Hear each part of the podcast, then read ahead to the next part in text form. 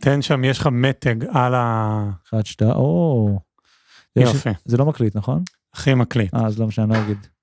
מה, דבר. יש לי חבר שלסבא. שלו קוראים סבא, היה לו סבא שנקרא סבא מתק. כאילו, זה נראה לי שם הונגרי או צ'כי או משהו, שם מט, טוב. מט, כן, וזה תמיד כאילו סבא מתג. איפה לא- לא סבא רוצה- מתק אני לא? רוצה שזה ישודר, כי כאילו, הוא שומע את הפוד והוא ידע שזה סבא שלו, וזה כאילו סתם מתפגר. למה? דווקא כבוד. אה, לזכרו, לא? או שהוא חי. לא חושב, לא חושב שהוא חי. אוקיי, anyway, אחי, שלום! הכל, הכל כאילו, הכל די קורה. מה זה אומר הכל קורה? כאילו- אנחנו, אנחנו, זה עונה חמש כאילו? זה עונה ארבע. זה ארבע. כי היה שתיים וחצי. שתיים אה, וחצי, שלוש, אה, זאת אה, ארבע. אוקיי. איך, מה אתה אומר על זה שכל עונה אני מעלה בצורה אחרת ויש לה אה, שיטת מספור אחרת? יכול להיות, שהפר... יכול להיות שהעונה הזאת תעלה בכאילו כ"א, כ"ג, מבין, אני אעשה. מתגעגע קצת לימים של ה... שהיה בלבול במספרים, ואז במקום להילחם בזה, פשוט כאילו נתנו את הדרור. נכון. עכשיו יש, יש תחושה של התמקצ... התמקצעות קלה, נכון? זה אולי, אני, זה מרגש לי לא לשמוע, אתה מרגיש התמקצעות? אז בגלל זה אני אומר שיש תחושה של קצת... יש תחושה של הצלחה. לא יודע אם התמקצעות זה המילה, אני מרגיש שאנחנו, הפוד התחיל להצליח ברמה אף- מסוימת. על אף החוסר מקצועיות שלי, אתה איש מקצוע, זה אין ספק. תודה רבה. אז בואו נצ... בוא, בוא רק נמנה את זה. היום עשינו תמונת יח"צ. עשינו תמונות יח"צ, נכון? היה כיף, כן. התלבשנו תראה, יפה. אני, אני צריך לאתגר שנייה את זה, אני לא הייתי אומר שזה בדיוק תמונות יח"צ. כאילו, ביקשנו ממכר צלם מקצועי לעשות, זה לא שנגיד, אתה מבין, איזה סוכנות יחסי ציבור רוצה לייצג אותנו, ובתמורה נכון. לזה עשתה לנו בוק. אבל... זה לא בחורה אה, יפה מאשקלון שעצרו אותה על הטיילת ואמרו לה, את רוצה להיות דוגמנית? יש לי פה סטודיו, אפשר לצלם אותך. Next thing you know. Next thing you know. Next thing you know. אה, אז אה, יאיר מיוחס, שאוט תודה רבה. אתה מקסים. השכן שלי, שהוא מאזין המאזין קבוע יאיר, של... אנחנו לא אומרים שמות משפחה, אומרים המאזין יאיר, שהוא גם friend of the pod, גם friend of the pod של, של, של היסטוריה אינטלקטואלית גסה, אבל גם friend of the pod שזו דעתי, יש לציין. ותשמע, מקבלים תגובות בקטע כאילו לא, לא פרופורציונלי. שמע, הלכתי פתאום- ברגל לצילומים היום, בן אדם, שאוט אאוט למאזין שי, בן אדם שאני באמת גם מאוד מחבב וגם באמת צייר נפלא, עצר אותי ברחוב, אמר לי, תשמע, בדיוק סיימתי את העונה שלך של היסטוריה אינטלקטואלית גסה, וזה פצצה. מה אתה אומר על זה? שזה הכי מרגש, אותי עצרו בבית קפה המאזין עידו, או כמו שהחבר'ה שלו קוראים לו, עידו. עידו, כן. אמר לי, תשמע, לא הבאתי, זה." שלחתי את זה לכולם. חבר שלא דיברתי איתו עשור, פתאום שולח לי בוואטסאפ שזה הגיע אליו איכשהו. קיבלתי סקרינשוט מקבוצה משפחתית שאני לא, לא היא מכיר. לא המשפחה שלך. זה שהאבא טוב, המליץ... אתה לא צריך להיות בקבוצות משפחה שהן לא המשפחה שלך. לגמרי. האבא, זה- וקרו מקרים בעבר. וגם ההוא שמור שם כאבא, אתה אומר. אה, גם אצלי שמור כאבא. וה- והאבא ממליץ למשפחה, ואומר, אני מקווה שאין שם יותר מדי גסויות, זה נורא יו, בא לי. שנעשה כזה כמו שעושים על פוסטרים של סרטים, כאילו מבקרים זה, כאילו בקבוצות משפחה מפארים, כאילו אה, ברחבי קבוצות משפחה בישראל, אבא ממליץ. אתה מבין? כאילו כל האבות וכל הקבוצות ממל- ממליצים. קלאסיקה. אה, אני קיבלתי היינו? צילום מסך מתוך קבוצה של, אני רוצה להגיד, אה, אנשים באוניברסיטת תל אביב או בעברית או משהו כזה, כאילו קבוצה גדולה של כזה, אני חושב שכזה היסטוריה או מדעי הרוח או משהו כזה, שמישהו אומר, יואו, יש איזה כתב בארץ, יש לו פודקאסט מדהים וזה, אה", וזה זה. זה זה. את- אה. כאילו, הם חושבים שאנחנו סתם מעוננים. אני אני מופתע מההצלחה של הדבר, אני לא לא ציפיתי שזה... כאילו, מה זה, אנחנו מדברים פה באיזה, זה, אנחנו לא, זה עדיין בקרקע, אתה מבין? זה עדיין, זה עדיין במסגרת הכיפים בדרום תל אביב, נכון? מסתבר. אני חשבתי שזה. בגדר, אני כידוע מהעונה הראשונה חושב שזה, יש פה מה שנקרא חשד סביר לשרלטנות, אבל איכשהו אנשים מתים על זה. אז הוא עושה לי מעט אני לסיים. מנסה לעשות לך גת. אבל אני בא לי להעלות לעצמי את הערך. העצמי, להמשיך לחפור, אבל לא משנה. קיצר, דברים מתרחשים, אנחנו נמשיך להשקיע, נקווה שיתרחש ויש עוד יותר. עכשיו פאקינג עונה חדשה על טק. היי, אתם מאזינים להיסטוריה אינטלקטואלית גסה. לי קוראים דור קומט ואני עורך את הפודקאסט הזה. עומר בן יעקב הוא הדובר. על מה הוא מדבר, מה הוא רוצה, Backend, Frontend, DevOps, Tech. anyway, אני נורא נהנה להקשיב.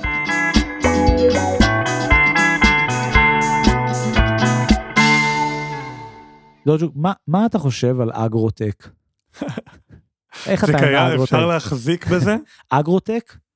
אגרוטק, תראה, זה, זה בדיוק, זה, לשם אני לוקח את, הפתיח שלנו, כן? אגרוטק זה, זה מונח שאני מניח שכאילו אנשי ההייטק המציאו, יכול להיות שאלוהים נתן לנו אותו במעמד הר סיני, אני מניח שלא.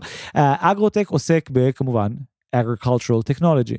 עכשיו הביטוי אגרוטק הוא מדהים בעיניי כי בעצם ההתחלה של הטכנולוגיה היא חקלאות.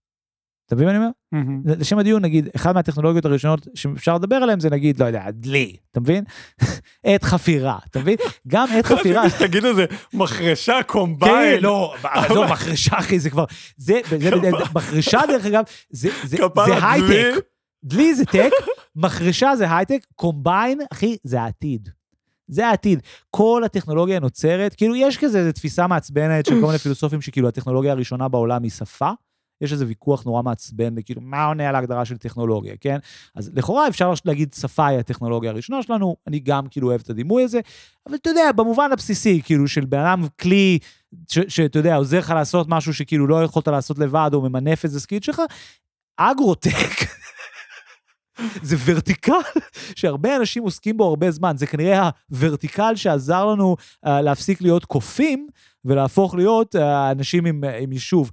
ו- ואני חושב שמה שמדהים בביטוי אגרוטק זה שהוא באמת מגלם בתוכו את כל האידיאולוגיה של עולם הטק. כאילו, אפילו אנשים ש, שאוהבים את, ה, את ה, מי שאפשר לכנות שהוא הנמסיס של הפודקאסט הזה, לפחות ברמה הפילוסופית, יובל נוח הררי, גם אצלו לכל הפחות יש הכרה בזה שטכנולוגיות חקלאיות הן באמת ה- הם הבסיס קצת, כאילו שפה וטכנולוגיות חברתיות, נכון? זה, זה, הם הטכנולוגיות ש, שיוצרות את ה...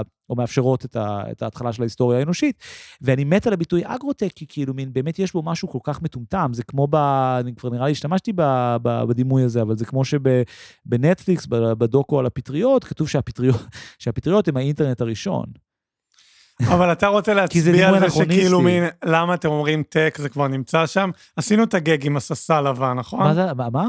סרט סימון לבן, לא, לא יודע מה זה. זה ראשי תיבות שמשתמשים בהם בצבא, ססל, סרט סימון לבן, כן. ואנשים אומרים, תביא את הססל לבן. אה, אוקיי. לא... כאילו, אני- כזה? לא, לא, לא, לא, לא. זה, זה ברמה הרבה יותר בסיסית. זאת אומרת, אגרוטק נשמע כמו משהו שקורה בהייטק, אתה מבין? יש כאילו, כוחות הטכנולוגיה נכנסו לזירה חדשה, אחי, חדשה ומרתקת, תחום החקלאות. תחום שבעיני ההייטק הוא תחום לא טכנולוגי, אתה מבין? חקלאות זה מה שפלאחים עושים, כן? לכן הוא תחום לא טכנולוגי, ועכשיו ההייטק, ההייטק הישראלי, נכנס לאגרוטק. ואני רוצה לבוא ולהגיד, כל השפה או כל הרעיון הזה שמגולם במונח הזה הוא, הוא, הוא מגוחך, כי רגע, המשמעות אומר- של טכנולוגיה היא agriculture. אתה כאילו. אומר שזה משהו שקורה as we speak, זה ה vibe החדש? אה, בטח, בטח. לא, לא, זה לא בהכרח ה vibe החדש, אבל אחד מה... כאילו ניקח את הטבלאות אקסל של monday.com, ועכשיו כאילו עושים, כן. לא, לא לא, יודע, כן ולא. מחרשה שיורדת מהחלל. אה, לא, לא, עזוב, עזוב, זה אפילו לא שם, זה כאילו... זה Next thing you know, כובע ממותג של וויקס, של כובע טמבל כזה, כאילו חוז- וויקס. חוזרים לפעם, כאילו... לא, אתה, אתה כאילו, אתה, אתה, אתה, זה בדיוק העניין, שכאילו מין, יש משהו בהייטק ובכל הלוגיקה של הטק שהוא כל כך שקוף שקשה לדבר על זה כמעט. אגרוטק זה, זה, זה אומר שאתה עובד בטכנולוגיה, אתה עובד בחברת סטארט-אפ, כן? אתה עובד ב-monday.com, אז אתה עובד בחברה שהיא פעילה בתחום מסוים, כן? נגיד, אני חושב ש-monday.com הם בעולמות הכאילו resources, וזה כאילו מין, איך זה נקרא? זה כאילו מסמכים, זה productivity, זה כאילו מין, אתה מבין מה אני אומר? זה כאילו, לא יודע, אין לי מושג מה ה vertical של זה.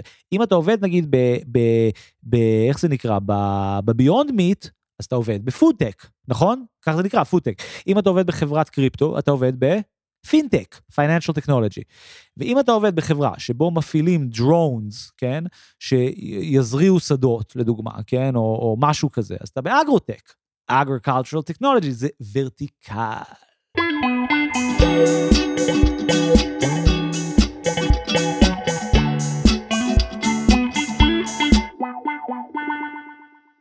לפני שאנחנו צוללים לנקודה, כן. אני רוצה לדבר פה על שתי כוחות. הכוח אתה שאתה רוצה להעביר איזה מהלך, שאולי אולי תגיד לי אותו מראש, כן, כן, כדי. שנבין לאן נגיע. פשוט לא הגעתי להגיע. ואני רוצה כאילו לצאת על כל תרבות הטק, להגיד כן. כאילו, לכעוס, אה, לדבר על הפערים הכלכליים, כן. לא, אני, אני שומע אותך. לדבר על, על נשים מהטק שלא שמות עליי. זה תמיד חוזר לשם. אני מנסה לעשות משהו אידיאולוגי רחב יותר, ו- ואני, ואני מציע שניקח את הנקודה שהיא הכעס או התסכול שלך מול הטק, ודווקא נעבוד איתה, כי אתה אומר, אני רוצה לדבר על הדברים האלה, ואני חושב שכל הדברים האלה מופיעים כדברים חדשים. נגיד, באמת, כל הזמן monday.com, אנחנו אומרים monday.com, כן? זה כאילו, זו חברה חדשה, כן? יש כאילו כל הזמן את, ה, את המקום הזה של, של הטק מפתיע אותנו, אתה מבין? הוא כאילו נופל עלינו, ואני רוצה להציע היסטוריה של הדבר הזה, כן? זה שנלך אחורה, וכאילו מין דבר ראשון שאני אגיד לך, זה כאילו מין... אין פה באמת אה, חברות חדשות, זאת אומרת, אין פה דברים שהם חדשים באמת, ואחד מהדברים הכי חשובים שאנחנו צריכים לעשות, זה לעצור, לעצור שנייה ולהגיד, שנייה, זה לא מעניין monday.com, כאילו monday.com כשלעצמם לא מעניין. השאלה המעניינת, איך באמת יש, נגיד, 30% מתל אביב, שמרוויח בין 10 ל-15 אלף יורו בחודש. זאת אומרת, זה, זה באמת שאלה מעניינת שצריך לתת עליה את הדעת, ולהבין באמת כלכלית מה מאפשר את זה שיש איזשהו תחום מסוים או עולם מסוים, שמי שמשתתף בו נמצא כאילו בסדר כלכלי אחר מכל השאר מאיתנו. זה בעצם השאלה שמעניין אותי לענות עליה. אה, גם, גם הכוח הכלכלי, אבל גם ההסדרים החברתיים, כאילו, נכון. איך הגענו למצב שאחראית על גלריה בקריית המלאכה, ערך החברתי שלה נמוך מפאקינג... Head of people. Head of uh, project of project of project, כאילו... לא, Head of project of project, זה ניחא. אני מניח שיש נגיד תפקיד של אוצרת, נגיד יש חברת הייטק שרוצה אוצרת, היא בכלל לא יקראו לזה curator, נכון? יקראו לה Head of art. כן. זה, זה, זה בדיוק העניין. עכשיו, בוא, בוא, יש, לי, יש לי שאלה מעניינת שאני חושב שאפשר לפתוח איתה. מה ההגדרה של חברת טכנולוגיה? מה הופך חברה לחברת טק? יש לך איזה אה, ספקולציה? חוץ מ... חוץ מ... אתה יודע, הזה שמחובר פה למכנס עם הכרטיס, אה, זה, הקפה, הלמעלה על הגג במסיבות אה, happy hour, שירים של דיוויד גואטה. אה, 100 fucking אחוז. אני מת על זה שנתת הגדרה שהייתי מכנה אותה הגדרה מטריאלית, כן? זאת אומרת, בוא ניתן שנייה הגדרה מטריאלית כלכלית, לא, לא הגדרה אידיאולוגית. כי הגדרה אידיאולוגית זה כמו לנסות להגדיר סלט. כאילו אין הגדרה לחברת טק. אין עולם שבן אדם יכול להסביר לי, אמיתי, מה הקשר בין WeWork, NSO ו-Wix. זאת אומרת, אין שום דרך לייצר קריטריון מהותי של מה האנשים האלה עושים. אחד היא חברת נשק, השנייה היא חברת רנטל של נדל"ן, והשלישית היא חברה של באמת משהו שאולי אפשר לכנות טכנולוגיות אינטרנט, כן, או שירות אינטרנט, ואין שום דבר משותף אליהם חוץ מהמבנה הארגוני שלהם. זאת אומרת, המבנה הארגוני שלהם, ואפילו הייתי אומר, מבנה המטבח. זאת אומרת, המבנה שבו המטבחון מסודר, הוא הדרך שאתה מבין אם אתה נמצא בחברת הייטק או לא. לדוגמה, בארץ יש uh, מין כזה ווטר קולר של תמי 4, ובכל החברות שציינתי יש כמובן מקרר עם מי היביסקוס, וכמה in a box שאתה רוצה, אחי, ו- ויש מזריקת אוטלי, אחי, וזה עכשיו מוביל אותי לדבר השני, ש- וזה זה שיש uh, מה שנקרא Head of People, כן? זאת אומרת, בעצם מבנה ה-HR, מודל הניהול, הוא שמגדיר, הופך חברה לחברה טכנולוגית. עכשיו, זה דבר נורא מעניין, כי זה אומר שבעצם אין קשר בין מה שהאנשים האלה עושים. זאת אומרת, הגדרה, לשם הדיון, אני יכול לנהל פלאפליה כחברת טק. זאת אומרת, אם, בח... אם בפלאפליה שלי יש חדר אוכל, וטאג, וטי-שירט, ובקפק ממותג, ו-Head of People, ולא בת זונה שעושה משמרות. זה ככה התפקיד הזה נקרא בדרך כלל בפלאפליות, בת זונה שעושה משמרות, ו... אבל לא, בטק יקראו לה Head of, Head of Shifts, כן? וב-Head of Shifts אתה כאילו יש איזה ממשק שאתה מזין את הבקשות שלך. ברמה עקרונית היית יכול לחשוב שאתה עובד בחברת טק, וגם כבר התחילו דברים כאלה. זאת אומרת, אחד מהפיילים המדהימים בטק האמריקאי בשנים האחרונות היא חברה שניסתה למכור פיצה באופן אוטומטי, בנו איזה ון שיודע להרכיב את הפיצה באופן אוטומטי, לא משנה שזה לא הצליח להם, אבל זה, זאת אומרת, זה, זה, זה בדיוק דוגמה לזה. זאת אומרת, אין שום, זאת אומרת, בעצם זה, חברת, זה בעצם היה חברת שליחויות משולב עם איזה טכנולוגיה של פיצה, עם איזה אפליקציה, זה היה איזה שילוב של איזה 4-5 דברים, כן? ויש בזה משהו נורא, נורא מעניין, שברמה מהותית, כאילו, אין, אין שום קשר אפילו לטק. אתה מבין? נגיד, בעיניי הדוגמה המעניינת לזה היא WeWork, כאילו WeWork היא, היא חברה טכנולוגית כי היא מוכרת לחברות טכנולוגיה, זה נכון, זאת אומרת רוב מי שיושב ב-WeWork הם אנשי טק, אבל אין, אין, אין עולם שהיא חברת טכנולוגיה, זאת אומרת היא, היא חברת, היא, היא במקרה הרע פירמיד סקים ובמקרה הטוב חברת השכרה. כאילו, באמת אין שם שום מימד טכנולוגי, כאילו, ו, ויש בזה משהו בעיניי מדהים, כי כאילו מין אנשים ש, שנגיד עובדים ב, בחברה כמו מאנדיי, יעברו אחר כך לעבוד ב-WeWork, כי הם כולם עובדים ב product, אתה מבין? הם יודעים להיות product. מרגיש שקצת ירדנו מהפסים פה וכבר איבדתי אותך. אבל מה, זה, זה נראה לי דרך טובה להתחיל את זה. Tech is a state of mind. It's a state of mind, וזה מבנה כוח ארגוני. זה לא קשור ל fucking טכנולוגיה. פו! וואו. אחי, אם היינו עושים כזה reels, כן. שמצלמים אחד את השני ו... ועושים כן. כזה טקסט למטה, יש של מלא מה שאמרת, סטארט-אפים עכשיו שעושים לעשות את אז זה. זה היה הנקודה, מה כן. שאמרת עכשיו לפני רגע.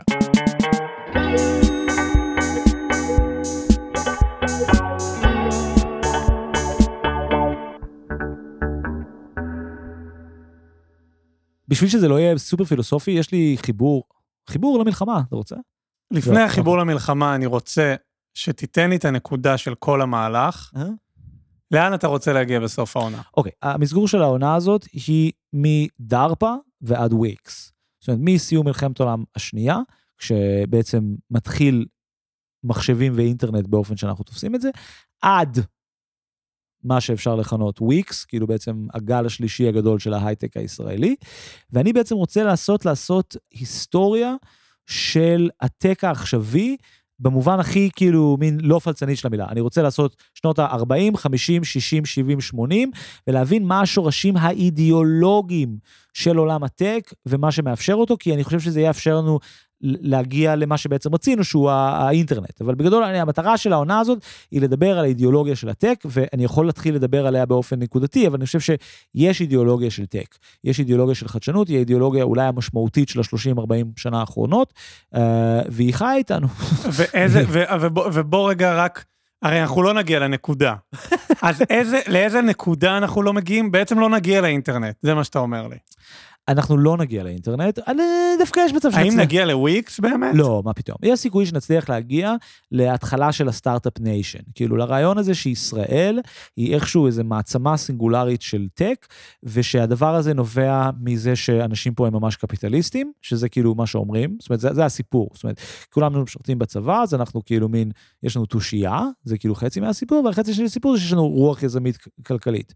ואני אסביר בצורה די פשוטה שזה בגדול השקר הכי גדול שסופר אי פעם. ההייטק הישראלי הוא המצאה של המדינה הישראלית, הוא תעשייה שהיא מסופסדת מאלף עד תף. זאת אומרת, לשם הדיון שאתה אומר חיילים, אז חיילים זה אומר שאתה מכשיר אנשים, כן? בעצם אנחנו מכשירים אנשים לעבוד בטק, בחינם, אתה משלם על זה, כן?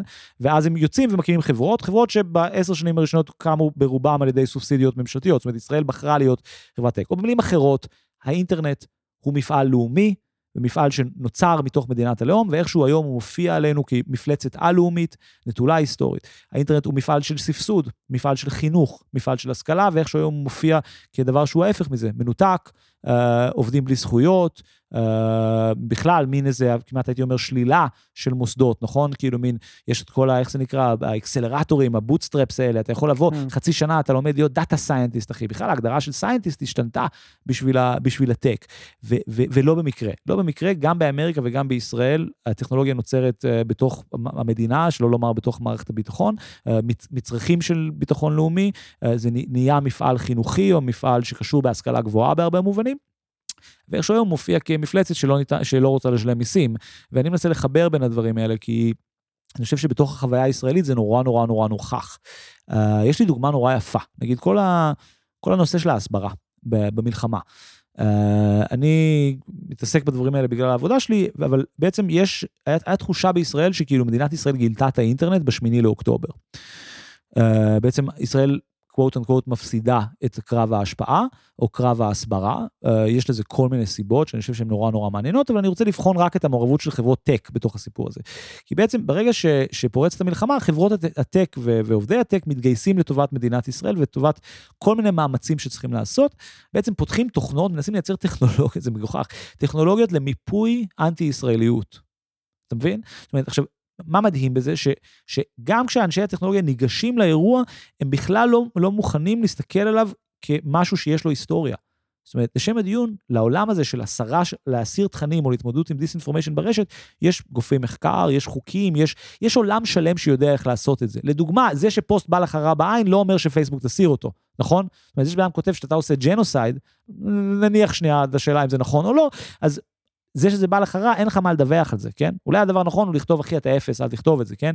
אבל. הישראלים בנו תוכנה שמאפשרת לעשות את זה mass reporting, כן? עכשיו, יש הבדל בין פוסט שאומר, ישראל עושה genocide, לבין פוסט ש... של סרט הוצאה להורג, שזה אתה אמור להיות מסוגל להסיר כי זה לא חוקי. אתה מבין מה אני אומר?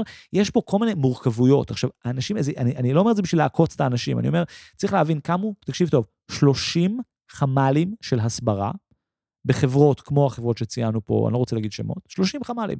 ובמשך קרוב ל-100 יום יושבים שם אנשים בהתנדבות ועושים, אני לא, אני לא בדיוק יודע מה, מנטרים תוכן, אה, אני לא יודע בדיוק מה הם חושבים שהם עושים. עכשיו, יש המון ניטורי תוכן שהם משמעותיים, כן? זאת אומרת, צריך להסיר את הסרטונים של חמאס, יש פה בעיה. אבל אני מביא את כל זה כדוגמה על, על הסוגיה של ההסברה והתגובה. התגובה. למה? כי, כי זה בדיוק זה, הם חושבים שהפתרון הוא טכנולוגי, הם חושבים שאפשר to hackathon it, כן?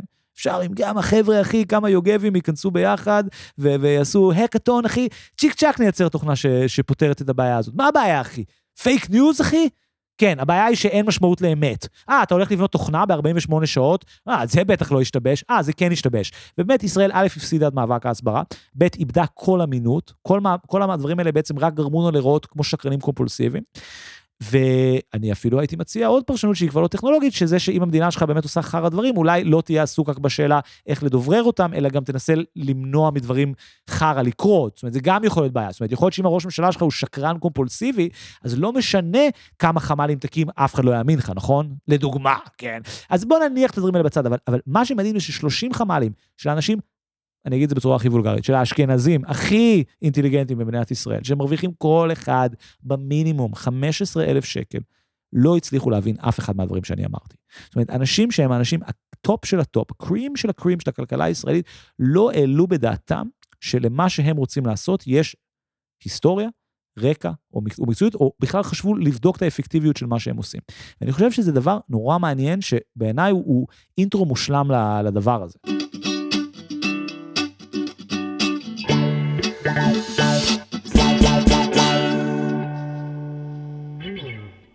שמעתי אותך. כן, כן. מלא הסתקרנות, רוצה כן. לדבר על השקר. דבר איתי, בוא בוא. רוצה לדבר על השקר, רוצה לדבר על אותם יוגבים שדיברת כן, עליהם כמובן. מקודם, שכאילו, לא רק ש... שהם עושים את ה-15K, גם מעמדם החברתי הוא כל בטח. כך גבוה בישראל. סלאש, סליחה שאני חוזר על לא, זה, אבל גם מזיינים יותר. זה אני לא יכול להעיד. אני לא בהייטק. זה אני מבטיח לך. וגם שמי לא יוגב. ובנוסף לזה, כאילו מין, אתה יודע, אנחנו, אוקיי, אז כאילו אנחנו קוואט או קוואט עובדים בכאילו מקצועות שהם קצת יותר, אין לי מילה לזה. איך אומרים את זה? לא הייטק. אציליים?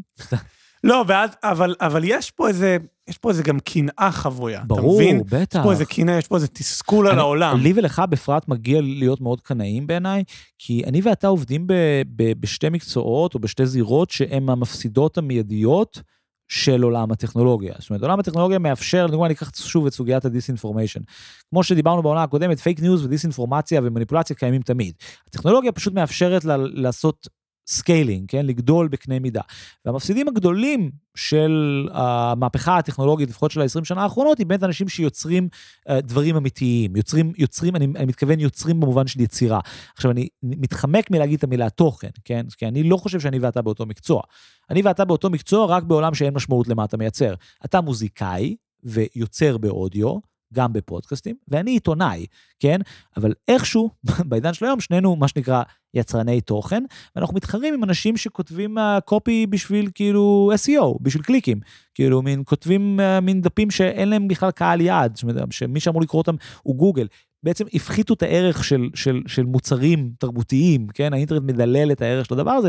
ועכשיו, מצד שני, אנחנו גם רואים שזה בעצם די דומה למה שאנחנו עושים. זאת אומרת, אני אתן לך דוגמה יפה. איך המקום שאני עובד בו מרוויח כסף? איך עיתון הארץ מרוויח כסף? מודעות, ומגיע גוף חיצוני שרוצה לעשות כתבה ממומנת על כפרה בנייה ירוקה. מלך, אתה אה, מלך, מעולה. שמאל, אה, קיצר, הבנו אחד את השני. עברנו אחד את השני, ואני אגיד לך יותר מזה אפילו, זה, זה, זה בעצם נורא דומה מה שאמרת. זאת אומרת, בעצם אנחנו אה, מוכרים מודעות, או מוכרים מרחב שבו אנשים יכולים לשים תוכן על, על גבי המותג שלנו, כן? זאת אומרת, שווה להיות מודעה בתוך הארץ, או אפילו כתבת תוכן ממומן בתוך הארץ, כי הארץ הוא מותג נורא שווה. במילים אחרות, we sell ads. זה מה שאנחנו עושים, אנחנו מוכרים הודעות. אתה מכיר את הביטוי we sell ads? אתה יודע מי אמר את זה? מרק צוקרברג, שהוא אה, הזמין כן. אותו לקונגרס. חשבתי שתצטט את, אה, היה את הסדרה הזאת. איזה? שהם היו עושים פרסומות וזה, ההוא עם החליפה, מדמן. אה, אה, כן, לא. אז אה, אה, אהבתי. נכון, גם במדמן they sell ads, אבל זה התשובה, זה פשוט נהיה מם נורא נורא מפורסם.